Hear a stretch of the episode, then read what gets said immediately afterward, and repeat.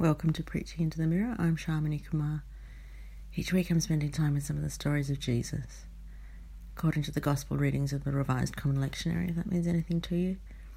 And I'm preaching the sermon that I think I most need to hear. You can't tell, but I look myself in the eye while I'm preaching via a mirror. You're welcome to eavesdrop. This week's passage is Luke 10:38 to 42. It's a story of two sisters Martha is the busy one, welcoming Jesus into her home. Yes, it is her home. She's making sure that all of his needs are cared for.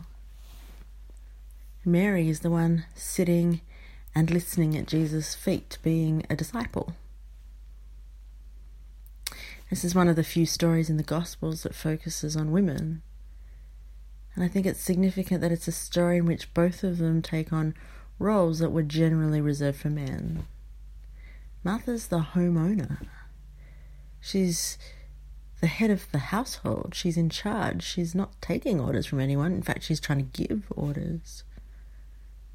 Mary is the disciple, like the twelve. They were all male. But she's taking on the role of a scholar. She's taking on the role of a religious scholar who would then aim to be a religious leader.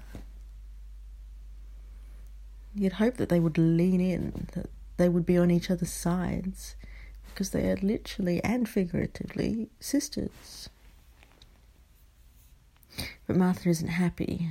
She's stressed. She's worried and she wants Jesus to insist that Mary help her out. She starts comparing. She starts competing. And she's trying to drag Jesus in to be the umpire of her argument with her sister and Jesus isn't going to do that. He tells Martha to back off. Not because Martha's calling to home ownership and hospitality, not because that's not valuable, but because her complaining is taking away from the good work that she's doing.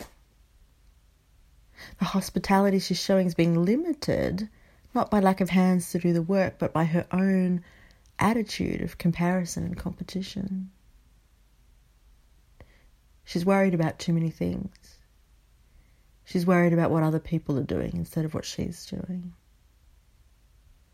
And of course, there are caveats I want to insert here because this isn't a case of trying to protect another person from being hurt or in any way standing up to injustice. This is just Martha being, in some ways, like all the other disciples. This is Martha being like all the other disciples who wanted Jesus to tell them who was the greatest. And Jesus isn't having any of that. Do what you're called to do, he says.